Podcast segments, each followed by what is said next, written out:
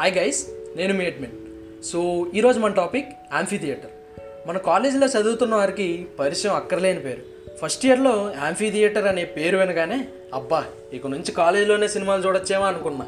కానీ తీరా అక్కడికి వెళ్ళి చూసేసరికి సరే వదిలేండి స్టార్టింగ్లో అక్కడ ఏ ఈవెంట్ జరిగినా ముందుగానే వెళ్ళిపోయి మా ఫ్రెండ్స్ అందరికీ ప్లేస్లు ఆపేసేవాళ్ళం అప్పట్లో డెడికేషన్ అలా ఉండేది. నేను ఫస్ట్ ఇయర్ నుంచి ఇప్పటి వరకు అక్కడికి వెళ్ళి చూసిన ప్రతి ఈవెంట్లో కనిపించింది ఒకే యాంకర్ ఎప్పుడు బ్లాక్ షెర్వాణి వేసుకుని వచ్చేవాడు వేరే బట్టలు లేక. బహుశా మీరు కూడా తనను అబ్జర్వ్ చేసి ఉంటారు. నా ఈ ఫోర్ ఇయర్స్ టైంలో ఏమన్నా అసంతృప్తి ఉందంటే అది ఇదే. యాంఫీ థియేటర్ గురించి మాట్లాడుతున్నప్పుడు బాలయ్య పేరు రాకుండా ఎందుకు ఉంటుంది? వస్తుంది.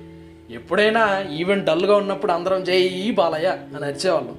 అలా ఈవెంట్ అంతా బాలయ్య పేరుతో మారుమోగిపోయేది. వచ్చే పాట భోజ్పూరినా అమరీష్ పూరినా డైరెక్టర్ పూరిదా ఇవన్నీ మాకు అనవసరం. ప్రతి ఈవెంట్లో మా బాలయ్య పేరు ఉండాల్సిందే. ఇంకో మెయిన్ టాపిక్ ఏంటంటే ఎప్పుడైనా ఈవెంట్ జరుగుతున్నప్పుడు ఫోన్ తీసి వీడియో రికార్డ్ చేసాము అనుకోండి ఏదో బాహుబలి సినిమాని పైరసీ చేసినట్టు ఒక కమిటీ వచ్చి ఫోన్లన్నీ లాగేసుకునేది. ఆ కమిటీ గురించి ప్రత్యేకంగా చెప్పాల్సిన అవసరం లేదుగా మీకు తెలుసు. అప్పుడప్పుడు కొంతమంది డ్యాన్స్ చేస్తున్నారో జిమ్నాస్టిక్ చేస్తున్నారో అర్థమయ్యేదే కాదు. దాని బదులు బోయా సినిమాలు ఫిజిక్స్ బెటర్ అనిపించేది.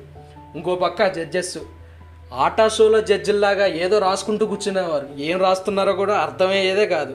ఒక్కోసారి యాంఫీలో ఈవెంట్స్ చూస్తూ రాత్రులు తొమ్మిది అయిపోయేది మేము మా ఫ్రెండ్స్తో అలా అలా తర్వాత అందరం కలిసి మెస్కి వెళ్ళేవాళ్ళం నైన్ ఓ క్లాక్ కాబట్టి మెస్ అంతా రష్గా ఉండేది. మేము ఆ చెమటకంతో కలిసి డిన్నర్ చేసేవాళ్ళం. అబ్బా వండర్ఫుల్ మెమరీస్ అసలు. సో ఇది యాంఫీ థియేటర్ గురించి. సో మీకు నచ్చితే do like share and comment. This is your admin signing off. Thank you